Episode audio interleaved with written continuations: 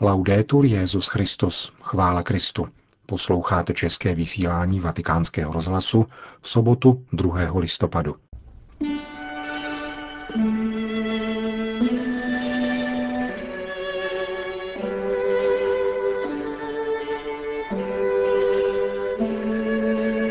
Papež František sloužil včera mši na římském hřbitově Campo Verano. Představitel apoštolského stolce arcibiskup Chullikatt vystoupil na půdě OSN při jednání o problematice potravinového zabezpečení. Situaci v Sýrii přibližuje předseda tamnější charity biskup Antoine Audo. To jsou hlavní body našeho dnešního pořadu, kterým provází Milan Glázer.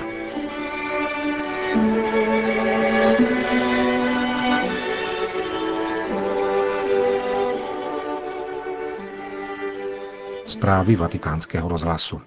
Dnes v podvečer se papež František vydal do krypty svatopetrské baziliky, aby se zde pomodlil u hrobů svých zesnulých předchůdců. Návštěva byla ryze soukromá. Bylo to již podruhé, kdy se papež František vydal do těchto míst.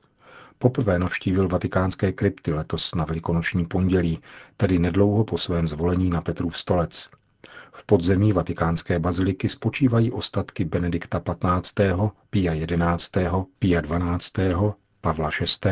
A Jana Pavla I. V pátek odpoledne sloužil papež František mši svatou na římském hřbitově Campo Verano. Obnovil tak tradici, kterou zavedl blahoslavený Jan Pavel II., jenž pravidelně v předvečer vzpomínky na všechny věrné zemřelé, tedy v podvečer slavnosti všech svatých, sloužil liturgii na tomto největším římském hřbitově.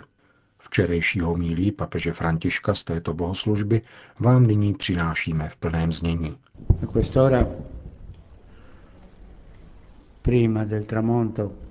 Sešli jsme se na tomto hřbitově, abychom se těsně před západem slunce usebrali a přemýšleli o své budoucnosti. Myslíme na všechny zesnulé, kteří nás v životě předešli a jsou u Pána. Krásná je vize nebe, kterou podává dnešní první čtení. Pán a Bůh, krása, dobrota, pravda, něha, plnost lásky. To vše nás očekává. Ti, kdo nás předešli a spočinuli v Pánu, jsou tam. Prohlašují, že byli zachráněni nikoli pro svoje skutky, i když je také konali, ale Pánem. Za svou záchranu vděčíme našemu Bohu, který sedí na trůně a Beránkovi. On je tím, kdo nás zachraňuje. On přichází na sklonku našeho života, aby nás uchopil za ruku jako tatínek a převedl do onoho nebe, kde jsou naši předkové. Jeden ze starců klade otázku, kdo jsou tihle zde v bílém rouchu a odkud přišli? A odpovídá, to jsou ti, kdo přicházejí z velikého soužení. Roucho si do běla vyprali v Beránkově krvi. Do nebe můžeme vstoupit jedině díky Beránkově krvi, díky krvi Kristově. Právě krev Kristova nás ospravedlnila a otevřela nám nebeské brány. A připomínáme-li si dnes tyto naše bratry a sestry, kteří nás v životě předešli a jsou v nebi, činíme tak proto, že byli zachráněni Kristovou krví. Toto je naše naděje. Naděje Kristovy krve. Naděje, která neklame. Jdeme-li v životě s Pánem, nikdy nás nesklame. Giovanni diceva ai suoi apostoli, ai suoi discepoli. Ve druhém čtení jsme slyšeli, jak apoštol Jan praví svým učedníkům. Hleďte, jak velkou lásku nám Otec projevil, že se nejen smíme nazývat božími dětmi, ale že jimi také jsme. Proto nás svět nezná. Už teď jsme boží děti, ale čím budeme, není ještě zřejmé. Víme však, že až on se ukáže, budeme mu podobní a proto ho budeme vidět tak, jak je.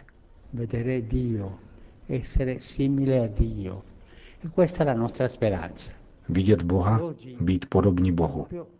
To je naše naděje. A dnes, právě v den slavnosti všech svatých a v předvečer dne zesnulých, je nezbytné přemýšlet trochu o naději. O té naději, která nás v životě provází. První křesťané znázorňovali naději jako kotvu. Jakoby život byl kotvou upevněn v nebeském břehu. My všichni se ubíráme k onomu břehu a držíme se provazu této kotvy. Je to krásný obraz naděje. Mít srdce zakotvené tam, kde jsou naši předci, kde jsou svatí. Ježíš, Bůh. Toto je naděje, která neklame. Dnešek i zítřek jsou dny naděje. Naděje je tak trochu jako kvas, který rozšiřuje duši. V životě jsou obtížné chvíle, ale s nadějí jde duše vpřed a hledí na to, co nás čeká. Dnešek je dnem naděje. Naši bratři a sestry jsou v přítomnosti Boží a také my tam budeme. Čistě z milosti Pánovi, půjdeme-li Ježíšovou cestou. Apoštol Jan uzavírá: kdo skládá tuto naději v něho, uchovává se čistý, jako je on čistý. Také naděje nás očišťuje, nadlehčuje. Toto očišťování nadějí v Ježíši Kristu nám umožňuje jít spěšně, pohotově. Při tomto dnešním západu slunce může každý z nás přemýšlet o sklonku svého života. Jaký bude můj odchod? Všichni odejdeme, všichni. Hledíme s nadějí, hledíme s radostí, že budeme přijati Pánem. To je křesťanské smýšlení, které nám skýtá pokoj. Dnešek je dnem radosti, avšak radosti klidné, pokojné, radosti pokoje. Myslíme na odchod mnoha bratří a sester, kteří nás předešli, myslíme na odchod, až přijde.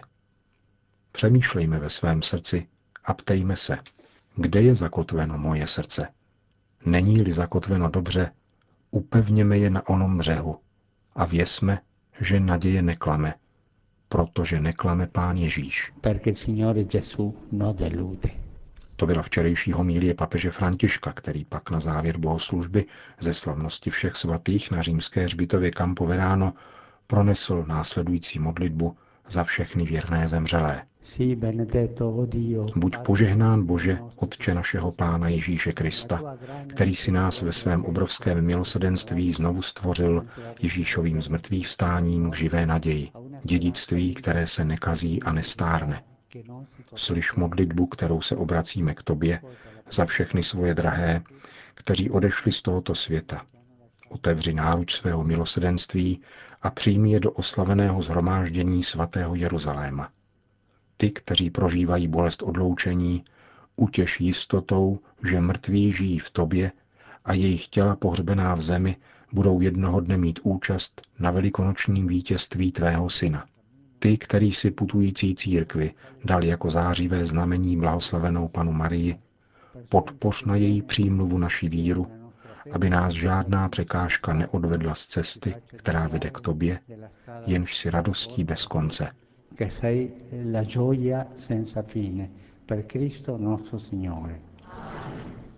Potom papež požehnal hroby a krátce připomněl dvě tragické události. Chtěl bych se také zvláště modlit za ty bratry a sestry, kteří zemřeli v těchto dnech, když se pokoušeli dostat na svobodu k důstojnějšímu životu. Viděli jsme fotografie, krutost pouště, viděli jsme moře, kde se utopili. Modleme se za ně a také za ty, kteří byli zachráněni a nacházejí se nyní stěsnáni na mnoha místech. Doufejme, že urychlená zákonná opatření jim umožní odejít na vhodnější místa. Řekl včera svatý otec s narážkou na případ 92 utečenců, kteří uhnuli žízní při přechodu nigerskou pouští do Alžíru, a na další případ ztroskotání lodě ve vodách Lampedusy. Kuvajt. Třídenní návštěvu v Kuvajtu zakončil tento týden arcibiskup Angelo Becciu, který zastává úřad substituta státního sekretariátu. Účastnil se tam otevření nové rezidence apoštolské nunciatury. Katolíci v Kuvajtu tvoří 14% z 2,5 milionů obyvatel. Takřka všichni jsou přistěhovalci. Arcibiskup Becciu navštívil zdejší školu, kterou provozují indické karmelitánky. Navštěvuje ji 2700 žáků. Většina z nich jsou děti indických migrantů. Zástupce šéfa Vatikánského státního sekretariátu se v Kuvajtu setkal s 2 apoštolskými vikáři, kteří pastoračně působí v církvích arabského poloostrova. Arcibiskup Becciu navštívil hlavní mešitu a samozřejmě zdejší kuvajtskou katedrálu. New York. Právo na odpovídající stravu je zařazeno do Všeobecné deklarace práv člověka a později bylo potvrzeno v různých mezinárodních dokumentech. Bylo přijato mnoho závazků za účelem odstranění hladu ve světě.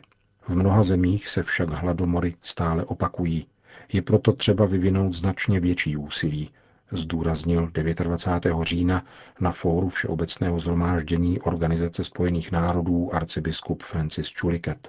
Představitel apoštolského stolce při OSN v New Yorku vystoupil na setkání věnovaném rozvoji zemědělství a potravinovému zabezpečení v ekonomické komisi této organizace. Zdůraznil, že právo na stravu musí být nahlíženo především prizmatem lidských práv. Vatikánský diplomat připomněl slova papeže Františka, který na červnovém setkání s Organizací pro výživu FAO označil za opravdový skandál skutečnost, že miliony lidí na světě trpí hladem, přestože by nynější produkce potravin stačila pro všechny lidi. Arcibiskup Chullikatt poznamenal, že je zapotřebí učit se solidaritě, přičemž uvedl údaj z Organizace pro výživu při OSN, FAO, podle nichž je ročně zničena 1,3 miliardy tun potravin. Plýtvání potravinami je krádež ze stolu chudých, řekl stálý pozorovatel apoštolského stolce při OSN, opět s užitím slov ze zmíněné papežovy promluvy. Upozornil přitom rovněž na fakt, že potravinové zabezpečení nespočívá jenom v dodávkách potravin hladovějícím lidem, ale také v poskytování pomoci potřebné k tomu, aby si potravu mohli sami zaopatřit. Sýrie. Ženevská mírová konference, která se bude konat 23. listopadu, se blíží. Bez účasti opozice se však nebude moci konat, prohlásil mezinárodní zprostředkovatel Brahimi před odjezdem z Damašku, kde strávil 4 dny na rozhovorech. Připustil, že dosud nemá zprávy o tom, že by protirežimní fronta vytvořila vlastní delegaci. O perspektivách mírové konference a situaci v Sýrii hovořil pro Vatikánský rozhlas chaldejský biskup Alepa a předseda syrské charity monsignor Antoine Audo. Myslím, že je nezbytná mezinárodní vůle podporující toto setkání, aby bylo možné dosáhnout řešení této války, která je nyní mezinárodní záležitostí. Je třeba dosáhnout vůle mezinárodního společenství, aby bylo možné najít cestu pokoje a smíření. Tohoto setkání by se měly účastnit všechny strany konfliktu, syrská vláda a demokratická opozice, nezávislá na jakékoliv zahraniční podpoře, zvláště zbrojní a finanční. O současném stavu syrského konfliktu, zvláště pokud jde o to, kdo se jej účastní, biskup Alepa dodal.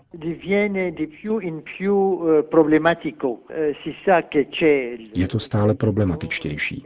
Samozřejmě je známo, že tu je armáda a vláda, ale pokud jde o druhou stranu, neví se nic konkrétního.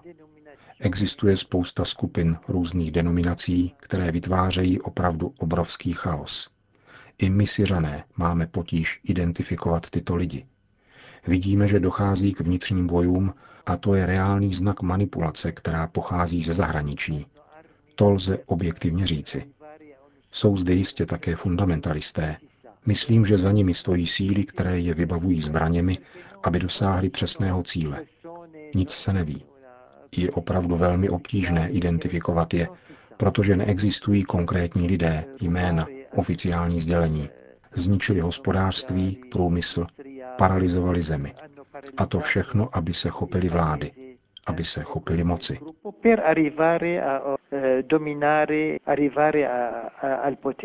Říká katolický biskup chaldejského ritu v syrském městě Alepo Antoine Audo.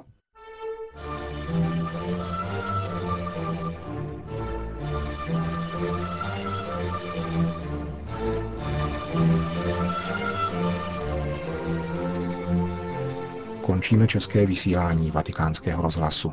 Chvála Kristu. Laudetur Jesus Christus.